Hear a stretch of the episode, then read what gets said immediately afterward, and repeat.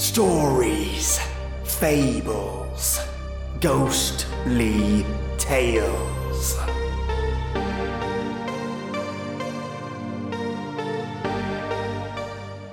The choice of eternity in flames or life in an eternal void. What would you choose?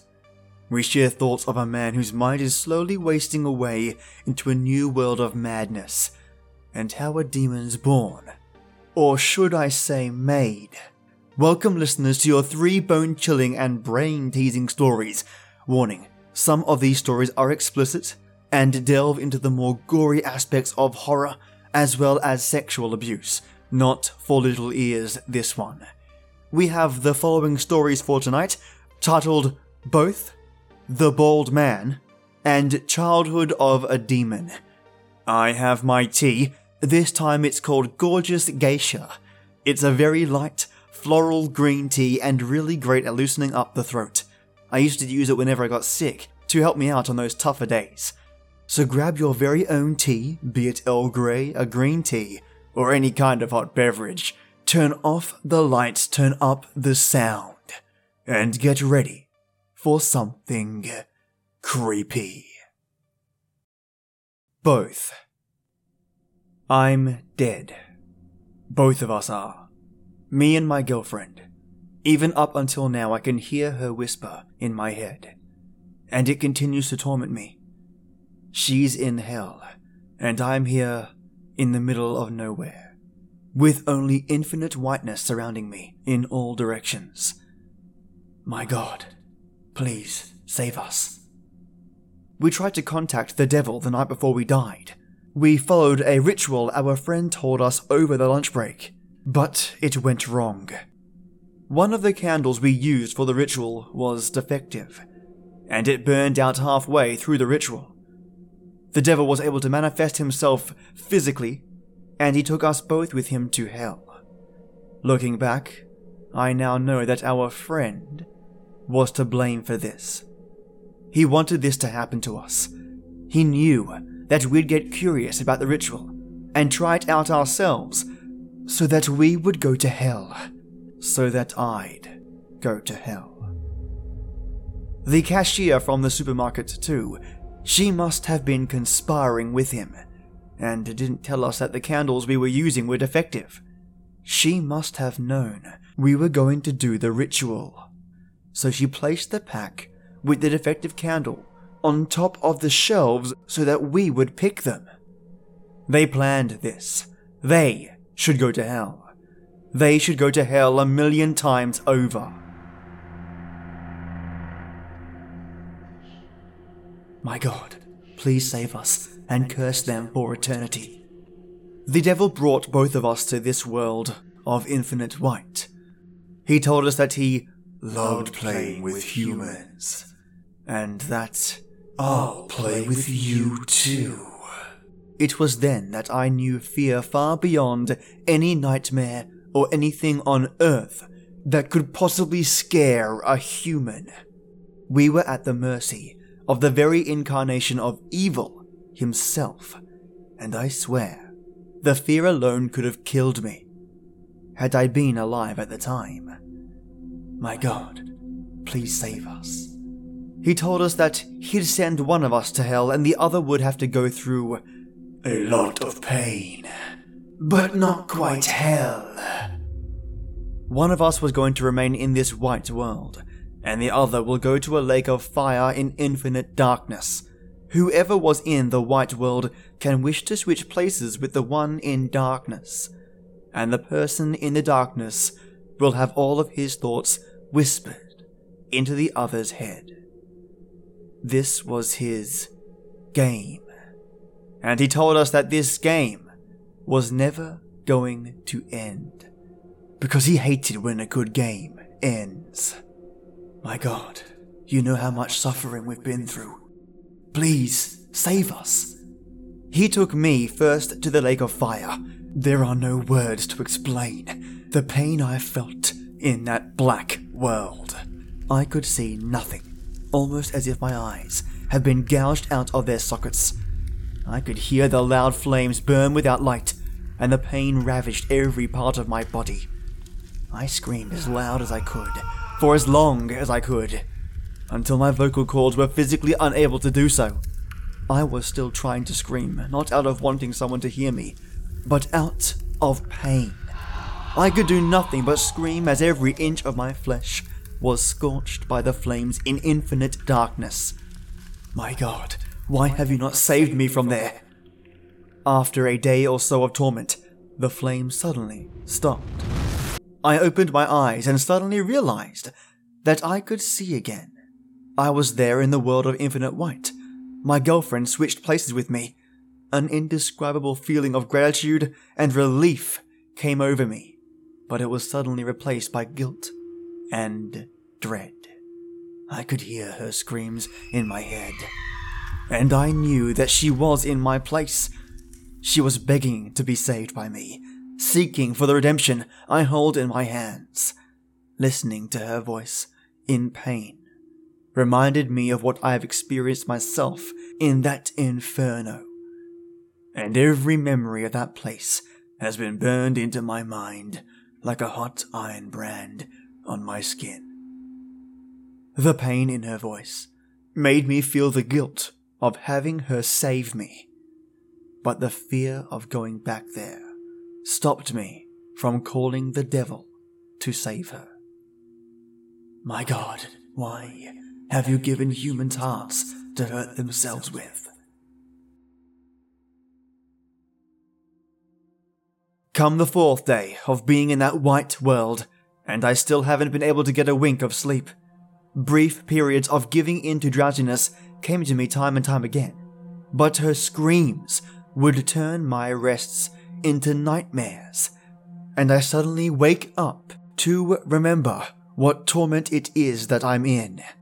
I'd have visions of her locking me up in that lake of fire and returning to her daily life as if nothing happened leaving me to suffer there for eternity.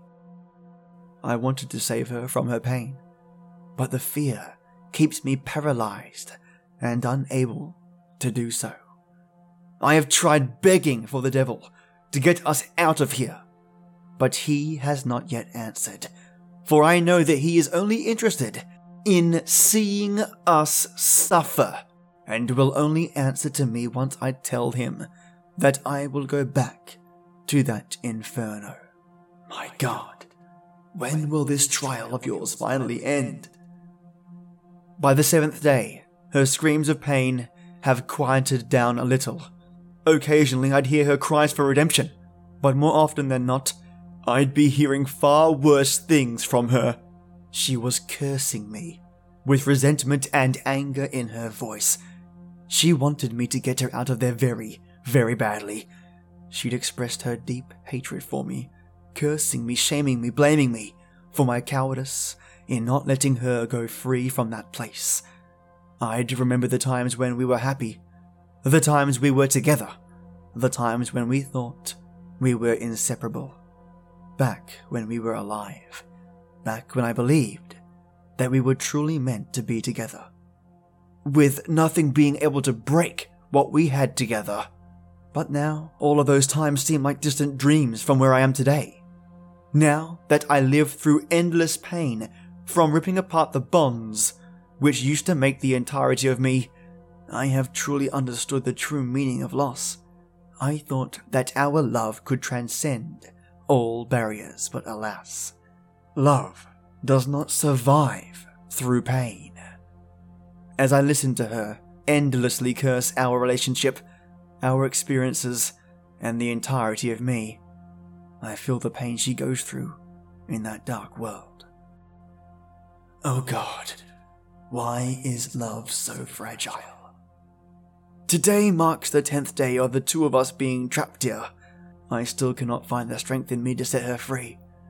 For fear and sadness are devouring what's left of my humanity. But she no longer curses me, she no longer screams or weeps or threatens me.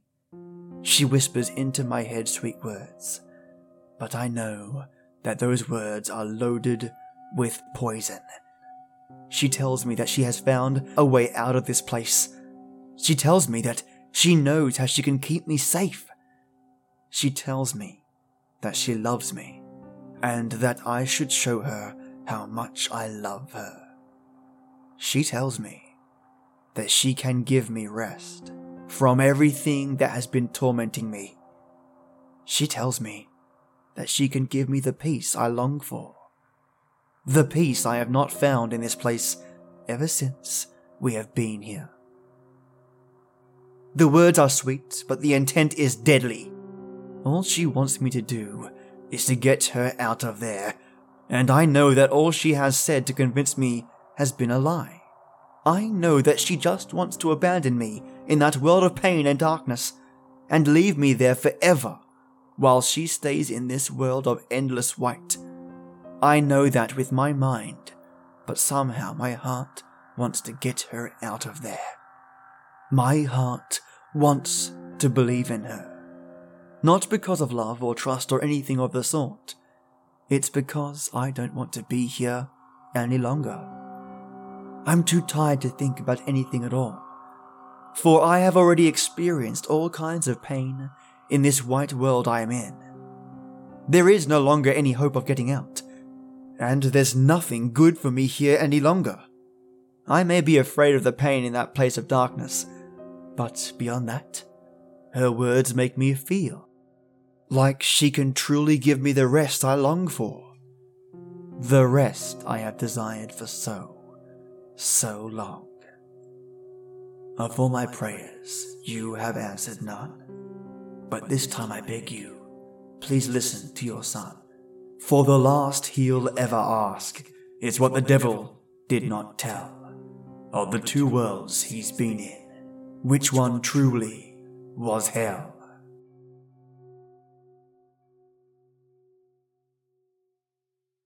The Bald Man. I am a street dweller, a creature of the night. Central Park is my half time home. There are many who live like I do. We come out at midnight and live aimlessly, stumbling through the park, rambling, starting conversations with strangers, exchanging madness for madness. We know nobody.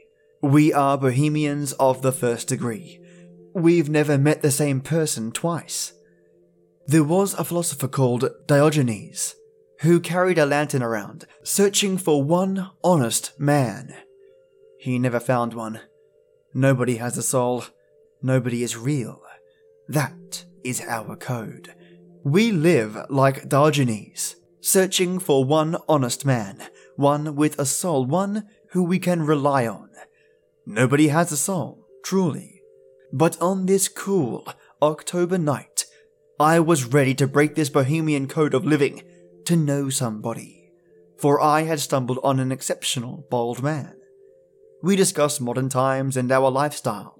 He was as simple as could be. He had no thoughts for politics. No issue you could name concerned him. He was a simple man. A man with a soul. An honest man. I arranged to meet with him in the same place in a week. He did not care to follow the code of us Bohemians, as he followed nobody, and agreed. I met him again, just as arranged. I asked him all sorts of things. It was a grand conversation. For the first time in my life, I knew pure and simple joy. I was talking with an honest man. Sadly, that joy would soon be crushed for he failed to keep the next appointment. I was not let down, for I knew no honest man could survive in today's world. Honesty and a soul are valuable qualities and easily lost. However, expecting him to arrive, I waited all night, drinking the absinthe that the poets of the early 20th century did. I valued absinthe. It was my substitute for honesty and soul absinthe has strange qualities. I've often wondered if it causes delusions that stray us from reality, or if it gives us another sight. I let myself slip into the void, and let visions fill my eyes. Things that lived like me began to walk past me. Things that had no place, no home, dwellers of the night, older than Diogenes. The bald man never arrived, and the day came. I stayed in that spot all day, waiting for the bald man. Day always was too real to me. I even fell asleep several times. The cool air of night and the pure fluidity of what we call reality in those hours is my world. We have lost the secrets that primal things held, the secrets of honesty, and how the world works, replacing them with the artifice of science and religion. Night fell, and I was about to swallow more absinthe. Lo and behold, though, the creatures of old, the glorious primal fears of man at the very dawn of man, had not left my vision. The bald man was even among them, walking with them, being simple and honest, living their way. I attempted to converse with him, to know more about this simple way of life, but he was completely deaf to my words. Why, after all, should a man as honest as him bother himself with just another bohemian such as me? I was unworthy and I knew it. In shame, so ever rough, I swallowed more absinthe. More creatures of the night began to walk amongst the dark road. Checking my watch, I noticed that not a minute had passed since night had fallen. That bothered me not. Eternal night would be so glorious, so honest, and so pure. I watched the primal fears of man and their mannerisms. They were so incorruptible that I wondered how men had strayed from their path of simplicity and pure beauty. Wanting to see more, I swallowed more absinthe and began giving myself doses of opium. The purity of purities. The sacred things now grew solid and tangible. What a blasphemy that modern society is to have removed them. The bald man even grew solid and tangible and we conversed as we had in nights past. I had no opinions anymore, not a care for modern society. I had grown simple and pure, like the bald man. I began to walk like these primal things, talking with the bald man, and not a minute passed. I was living the life of these beautiful creatures, older than man.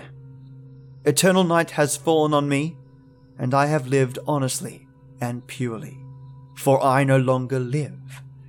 If one does care to become honest and pure, dwell in Central Park when night has fallen.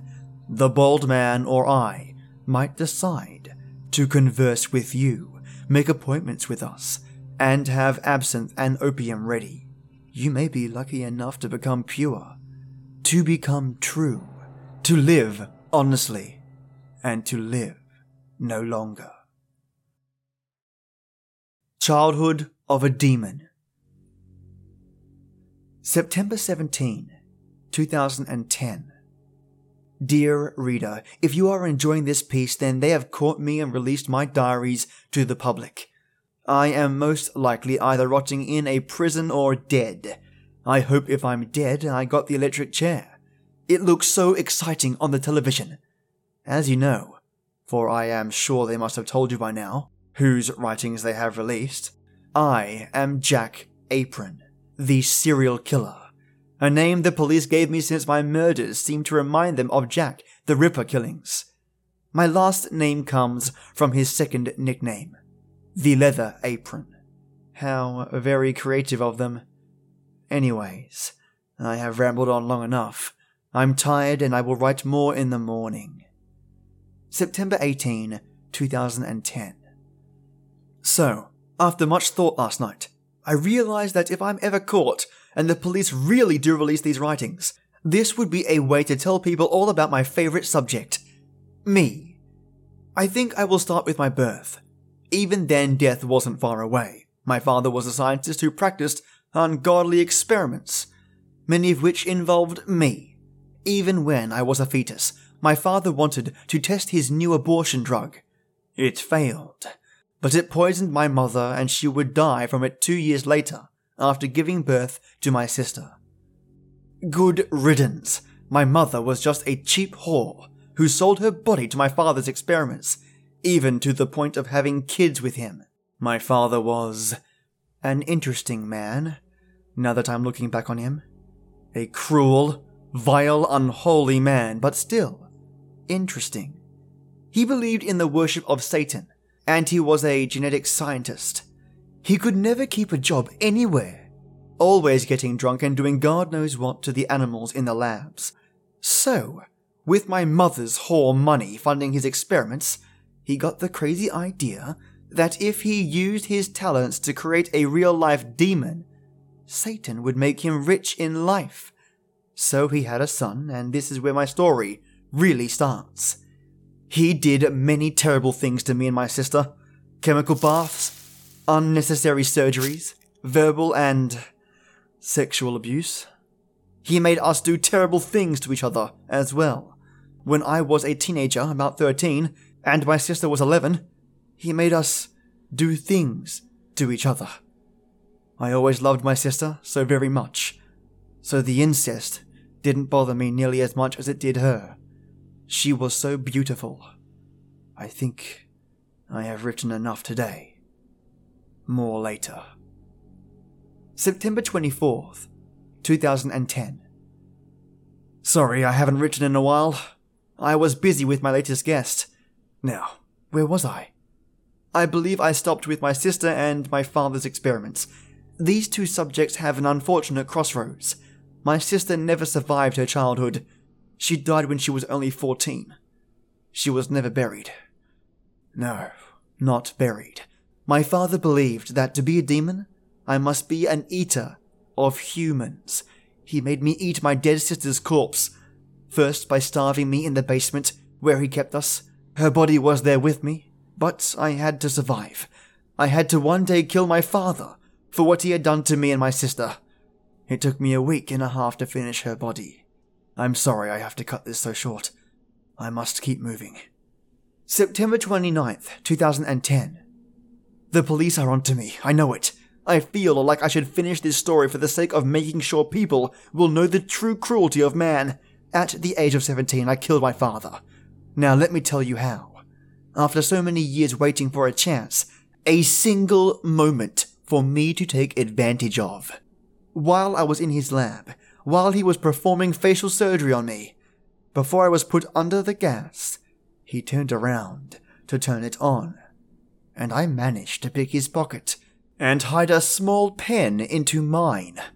After my limp body had been dumped back into the basement, I eventually woke up and noticed my entire head had been bandaged. It must have been from the surgery. My father had said something about making me look like a demon. I didn't care. I was too excited about my new tool.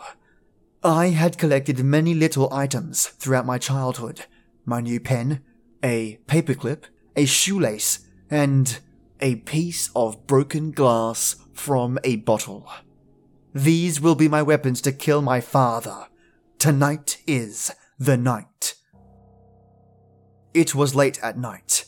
I walked up to the basement door. I used the paperclip to pick the lock. It was surprisingly easy. But the damn thing breaks inside of the lock. So now all I have is the lace, the glass, and my pen. I was on all fours, silently crawling and creeping like an animal through the house. I see my father laying in the living room, asleep on the couch. I had the glass in my hand, and I screamed as I jammed the shard into his stomach. The screams and the sudden pain woke him. He got up quickly and started punching me in the face. We fought and wrestled throughout the house, with the shard still in his stomach. We kept fighting until we were in the lab, where our struggle knocked test tubes and vials off of the shelves onto us.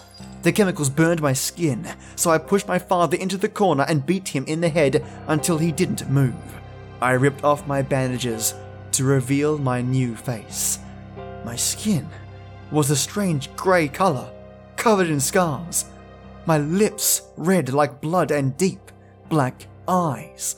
My longish black hair was missing in a few patches from all the surgeries, and yet, out of all the deformities, I had a great smile. I still do. And I smile then as I do now when I kill. I looked at my lifeless father with my new eyes, and he started to move. So I picked up a bottle of acid that I remember he used to use on me as a child to burn away my thumbprints, and I poured it on his face. Then I started to kick him. I kicked his head, his torso, arms, legs. I just kept kicking until I knew he was dead. And then I kicked him some more. I kicked and kicked until my legs gave out and I fell to the ground. It took me about an hour to gain my strength back. I got up and looked at what I had done. My father's body was now a dead pile of bloody meat, and I was so glad. I was free now, and I had only one thing on my mind. If one man could be so cruel, then all humans must be. Truly, I must destroy these foul creatures one by one. In a funny bit of irony, my father had succeeded. He created a demon, a demon who slayed the devil and escaped from hell itself. And now, I was free to do whatever I pleased, and so far, I've done nothing but that. And that is how demons are made.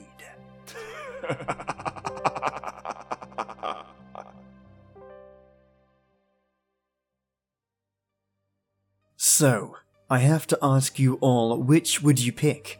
The Sleepless Void or Eternal Flames? Tough one. I'd pick the Void because even though I'm not sleeping, well, at least I'm not in agony 24 7. And the creation of a demon story, yikes. It reminds me of the age old question nature versus nurture. Now, if you have a couple of spare seconds to support the show and you're thinking, stories, I want to high five you and your Aussie voice, how do I go about doing that? The best way right now is to share the podcast with pals and leave an iTunes review. Either or both of those will be fantastic. You're helping me, which I'm ever grateful for, and you're helping all the authors that are showcased on the podcast. And for those of you who already have, thank you so much. You're helping others find the show. And it's your support that's helping this podcast share even more stories. Just brilliant. And stick with me Friday, because I'm thinking Japanese stories, maybe some new folk tales, or something entirely different. We'll see how we go. So stay creepy, and as always, till next time.